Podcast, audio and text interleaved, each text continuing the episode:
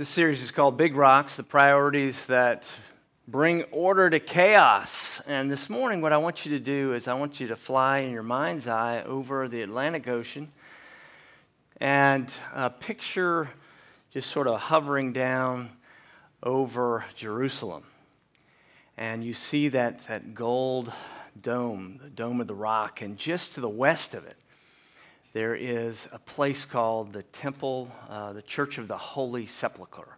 And that is built over where uh, people believe, have believed for centuries, that that's where uh, the tomb of Arimathea, uh, Arimathea is, where Jesus, um, in a borrowed grave, was, was buried. And so there was a, a, a church uh, built to commemorate that and um, it's over well over 1500 years old and it's been controlled by a couple of different uh, christian groups uh, one from, uh, from ethiopia and one from egypt. And so the coptic christians have been there for, for, for centuries along with uh, ethiopian christians.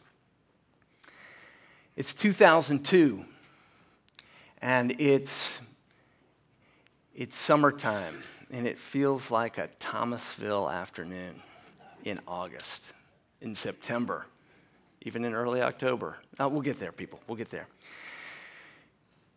It's 2002 and it's sweltering hot, and a Coptic Christian is on the roof of the Church of the Holy Sepulchre.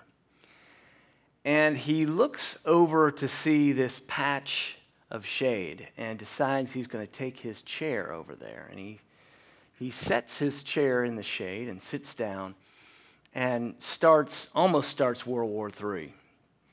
You say, What? You've got to be kidding me. Just by where he's seated, he started a fight? Yes. Dozens of monks beat the living stew out of each other because that Coptic Christian moved his chair to a part of the roof that was controlled by the Ethiopian church. You thought, uh, you thought your family had trouble, right? Divisions, it's kind of normal, isn't it? Human nature, typical. When people are different, what's typical is we're divided. And so birds of a feather flock together, even in the church. Not good. That's typical too. So, so when we're different, we're divided. That's typical. When we're the same, when we're birds of a feather, we flock together. That's normal too.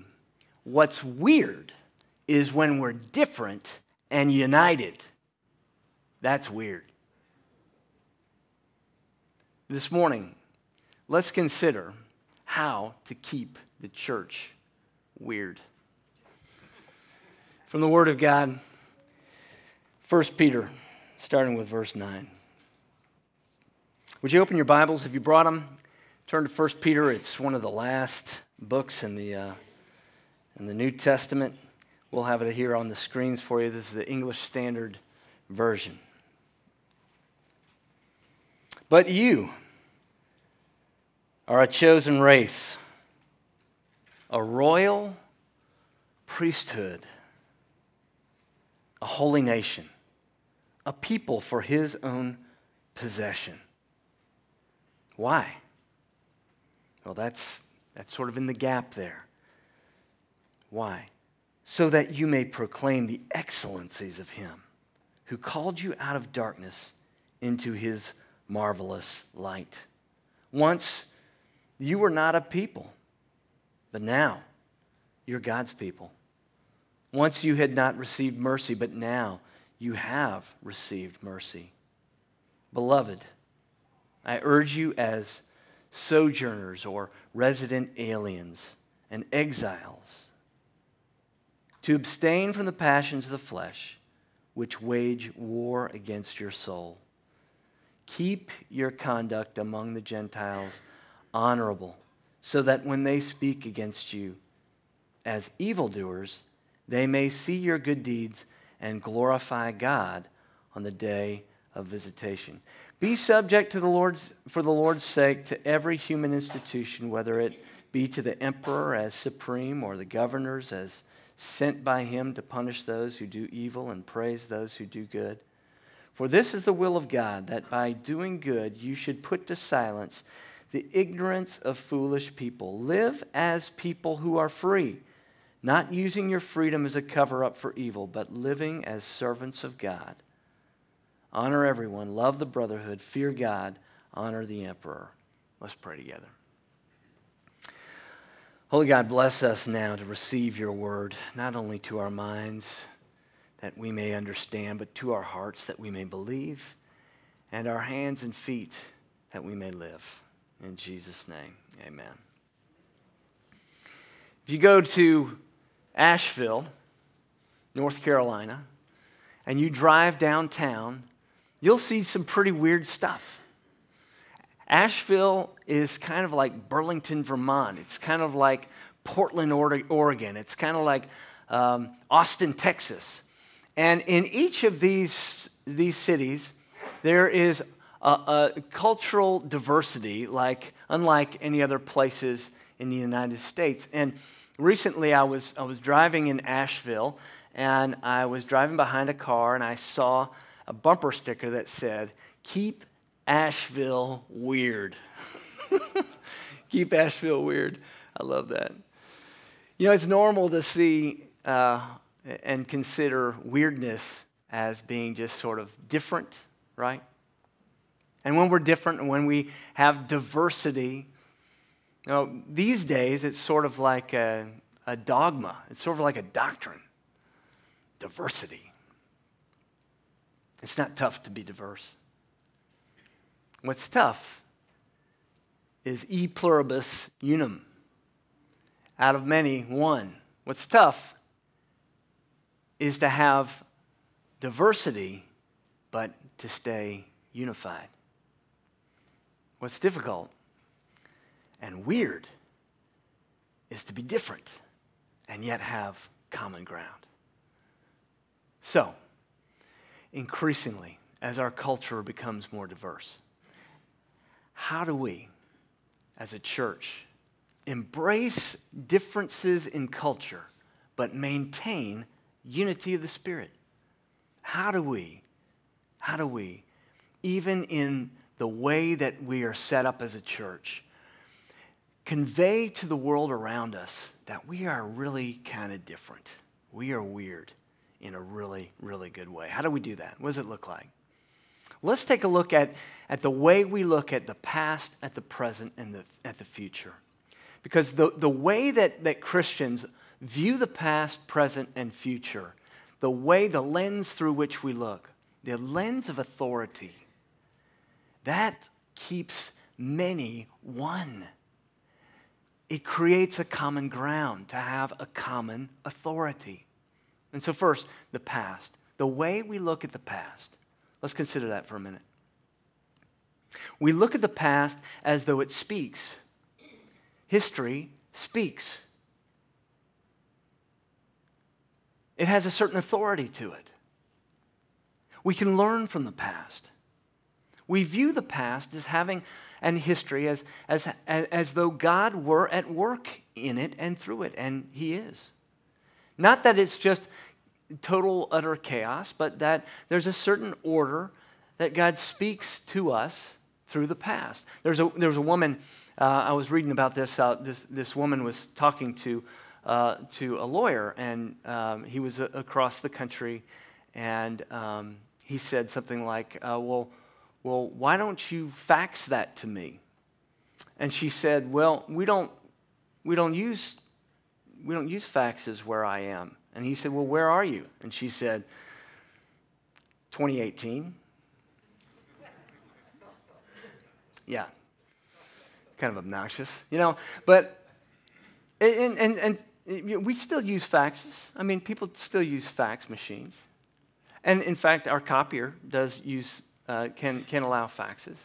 Uh, why am I talking about faxes? Well, the reason is that a lot of times what we think of as technology, we think of as progress. And we begin to think of our technological progress as though humanity were perfectible and so, because we're in 2018, the cultural milieu or the sensibilities that we have today are better than the ones yesterday.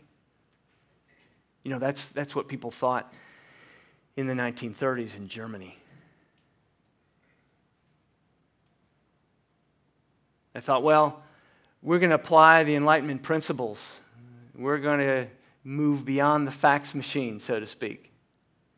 And this is, this is uh, after all, uh, the 20th century. This is 1933, 1935, 1938. And we're way beyond, uh, we're way beyond what uh, people believed and thought and did in the 1800s. This is the rise of fascist Germany. You see, what people learned and what we can learn, even from the history of Europe and World War II, is that human beings go through cycles and cultures go through cycles. They go down into the depths of giving themselves over to their whims and to their reason unfettered, unmoored to any historical authority. And, and then they begin to learn again. They begin to learn again. They look back and they begin to let in a voice that's outside of them. It's, it's as if sometimes we just become chronological snobs. That's what the way one uh, author put it this way. Said, Watch out for chronological snobbery. Just because you happen to be walking around doesn't mean you know more and better than the people who have come before you. There's a guy named Thomas Lessing who said, the, uh, the accidental truths of history do not necessitate the essential truths of reason. Let me, let me unpack that for a minute. The accidental truths of history, you see, that's, that's the idea that, that history is only chaos, that God doesn't speak in history. The accidental truths of history do not necessitate the essential truths of reason. You see, what that is, is that's pride.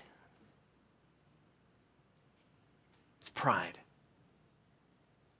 It says, well, we have reason, and we can muscle through with reason through anything. And so we don't have to learn from, the hist- from history. We're not obligated to the, the, the historic uh, uh, revelations and the way that God has revealed himself in history. We just need our modern sensibilities. We just need our reason. You see, in this, in this passage, what Peter is, is laying out for us is that God has taken initiative. People are, are very uncomfortable with the chosen language of the New Testament, but it's everywhere. I mean, you cannot, if you don't like the chosen, uh, if you don't like the chosen language of Scripture, then just tear the book of Ephesians out of your Bible.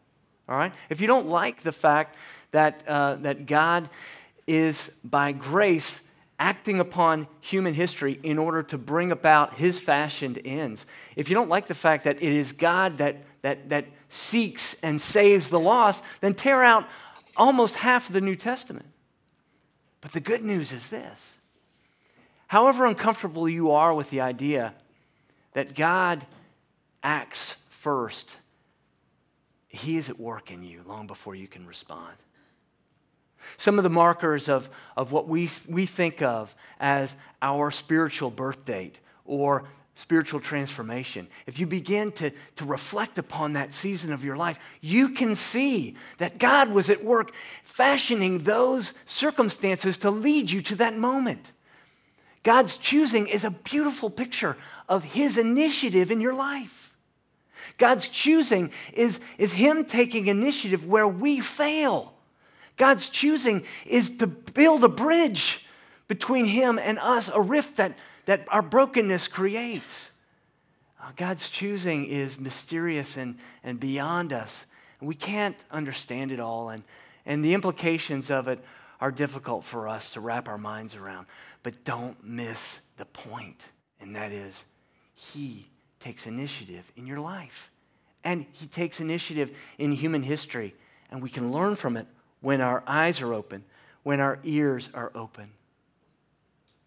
When we're willing, when we're willing, history can bring wisdom to us in the present. And that creates a common ground. We begin to learn from our past. We begin to reflect with humility, not with chronological snobbery. We begin to reflect with humility that we're capable of such things. We, we no longer think in terms of us and them so much. We don't just think, oh, those terrible people in Stalinist Russia, I can't believe that they succumbed to, uh, to the, the, the, the, the, the mores of a dictator. And yet, if we were to condition our culture the way that it was conditioned in that day and age with increasing chaos, we would want a strong arm too. And as a result, human nature, it has a certain response to certain circumstances. But in the church, we're called, we're called to have open ears, open eyes to the authoritative way that God acts in and through human history. So that's the first thing. We create common ground through the humility of looking at history as though it speaks, but it also speaks, there's an authority in the present. The present speaks with authority. The present speaks with authority, and that creates common ground. Well, how does the present speak? How does God speak into the present with authority? That's the question. How does God speak to the present with authority? How does He do it? Every now and then I hear somebody say to me, God told me.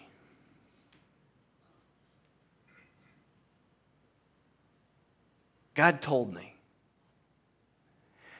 I want to caution you about that. You don't hear me using that language. Now, I'm a pastor. You would think I have all the more reason to use that language. Do I? I have all the more reason to be careful not to use that kind of language. If God told me, then it better be out of this book. The only reason why I have the audacity, I don't have audacity, I have the humility to get up here and talk to you all is because I'm speaking out of probably about 15, 20 hours of study of this passage this week. That's the only authority that I have. I have no other authority apart from this scripture. Now, there more is caught than taught.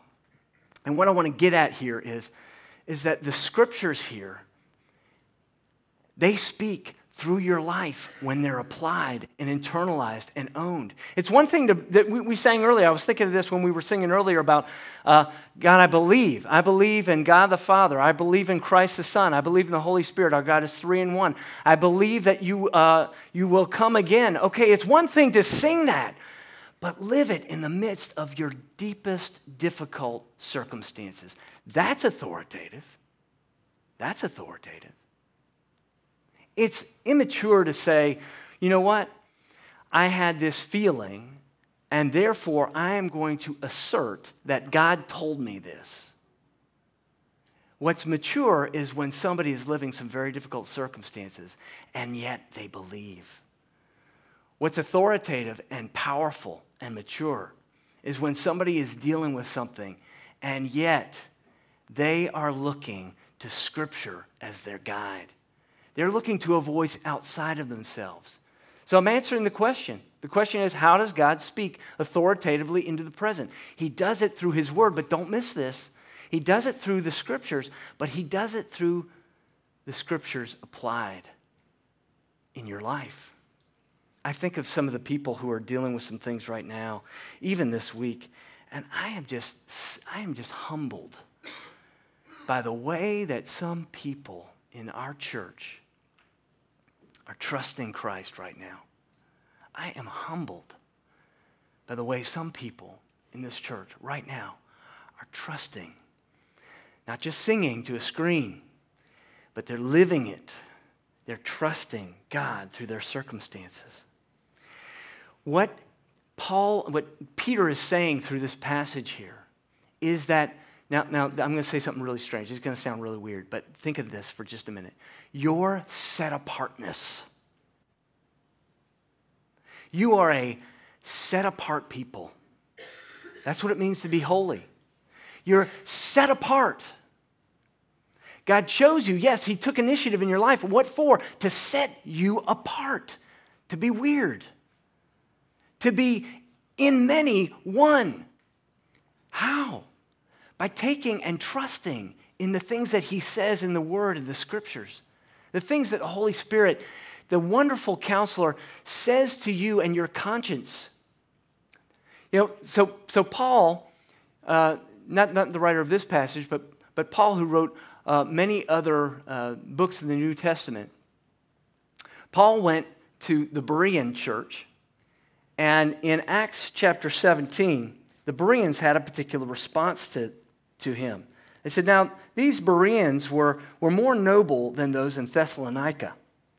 They received the word from Paul with all eagerness examining the scriptures daily to see if what Paul was saying was really true. I love that. I'm Paul, okay, right? Right? Uh, we look at Paul a little differently because we just open the chapter and verse, and it's like, well, Paul said it. I believe it. That settles it, right? The Bereans are going, no, let's make sure this matches up with the scriptures. What were the scriptures at the time? The Old Testament. The kerygma, or the central gospel stories that were being circulated from the eyewitnesses to Jesus. And they're saying, okay, Paul, you're speaking to our church, but does what you're saying line up with what we've already received? You see? It's so important that our authority be outside of us, not because Tim said it on Sunday morning, but because what Tim said on Sunday morning is scriptural. It takes into account the whole counsel of God. It lines up with what we already know through the scriptures. Justice Kennedy said some years ago, he said, At the heart of liberty is the right to define one's own concept of existence, of meaning, of the universe, and of the mystery of life. Oh, no, no, no. Let me read that again. This doesn't line up. At the heart of liberty is the right to define one's own concept of existence, of meaning, of the universe, and of the mystery of life. Really? How many times have I messed that up? Today, right? I don't always act or believe or think in a way that leads to greater liberty for me. Contrast that with what Lincoln said in response to Stephen Douglas. He said, Stephen Douglas said this to Lincoln and said, People have the right to choose as they vote and, and vote as they choose. In other words, he was speaking up for slavery in the South. And Lincoln said, No one has the right to do what is fundamentally wrong. You see, in this day and age, we've lost our common sources. We've lost them, we're losing them. And so it's on us as the church, not just to assert them, to affirm them, but to live them in such a way that when people accuse you of wrongdoing, they'll look at your life and say, There's no way. That can't be true. That's what exactly what Peter is saying. To live in such a way that your conduct among the Gentiles is so honorable that when they speak against you as evildoers, they may see your good deeds and glorify God on the day of visitation. You see, what's happening here is not only are they saying the scriptures, live by the scriptures, but the scriptures trusted forwards, understood sometimes backwards, but believed in a way that's lived. That witness speaks with authority.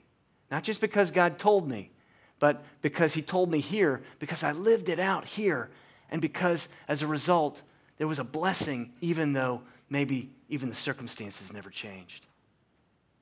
There's an authoritative speech for today. Finally, this God not only speaks to us authoritatively in the past, he speaks to us authoritatively in the presence through his word, but applied through believers who are believing even in difficult moments. But he speaks in a way that's authoritative into the future. And what does that look like? What does it mean then for us as a people to create common ground by embracing the idea that God is speaking into our future in a way that brings us together? What does that look like? What does it look like? You know, we have a culture war right now. And when I see people beating up on Christianity, it, you know, when, when I hear it, overhear it, or when I see it online or whatever, my tendency is want, want to fight back. Isn't it yours? Like if somebody says, you know, something like, uh, like I saw the other day, we need, we need less Christian influence over our morals. Really? What I want to say is, okay, put them up. Right? Like Tigger, put them up. Right? I want to say, bring it on. Let's debate. I'll take you down, buddy. I thought about this a couple minutes before you did. I will take you out. Come on, bring it on. And then I'm going to tweet you into oblivion. you are toast. You're going to come mess with me? Isn't that what you think? Isn't that what you're, isn't that what you're seeing? Let me ask you a Dr. Phil question. How does that seem to be working for us? Not too well. Instead, what if, what if that person said, you know, we need, we need less Christian influence over our morals? And I said something like this What part of Christianity are you struggling with right now? Tell me about, more about that. Let's talk about that. I will guarantee you that that conversation will draw out something that has nothing to do with Christianity, not true Christianity. What you'll discover is somebody who's been hurt, either by their family or by the church, or somebody who is sanctimonious and self righteous and beating them up as though the gospel were some kind of weapon. And in that case, we just have to simply apologize and say, you know, that shouldn't have happened. But that's, that's not the kind of faith to which I'm called. You see, see, the guy that I'm following is a guy who, when he was stretched out on a cross, crucified, excruciatingly, that's where we get that word. He looked out, and what did he say? Oh, if I could just get my hands on a phone, I will tweet these people. He said, Forgive them, Father, for they know not what they do. In 2006, in an Amish community called Nickel Mines, Pennsylvania, a shooter went into a schoolhouse and shot and killed five, six through 12 year olds. And the response of the Amish community was completely mind blowing to the world. They were criticized at first. Do you see where I'm going with this? These Amish came alongside the family of the shooter. The shooter had killed himself. And these Amish came alongside the family of, of the shooter a woman, a widow, and her three children. And they took up a collection for her. And they said, This is for days ahead when things get difficult for you.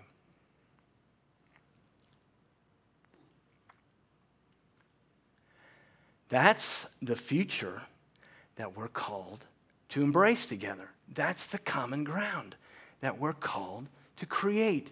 That's the witness into the future that we as Christians are called to sacrifice for at times. Now, the criticism today, those Amish were, oh, look at that, how dismissive they are. This Christian forgiveness stuff is just, they, they're just, they're just in denial. These people, they just, they're not even dealing with reality. What, what is wrong with these people? And then the cameras got closer and they realized the Amish pain was not dismissed. The faith and their forgiveness was not some kind of painkiller. They were stepping out in faith to do what they were called to do. You can see through verses 12 and th- through 15. Keep the conduct among the Gentiles honorable, so that when they speak against you as evildoers, they may see your good deeds and glorify God. Not you. That was the witness of one group of people who had common ground. They believed, as we do, that God speaks in history. He speaks into our present, and He calls us into a common ground future. That when we live it together, out of many, one, we speak with authority. Let's pray together. Gracious God, our Heavenly Father, how we thank you that your word still speaks today. And we pray for those moments when our faith falters, that you would shore us up, that as we lock arms to the, together, God, we would understand what it means to live out faith together in such a way that the people around us would say, See how they love. In Jesus' name, amen.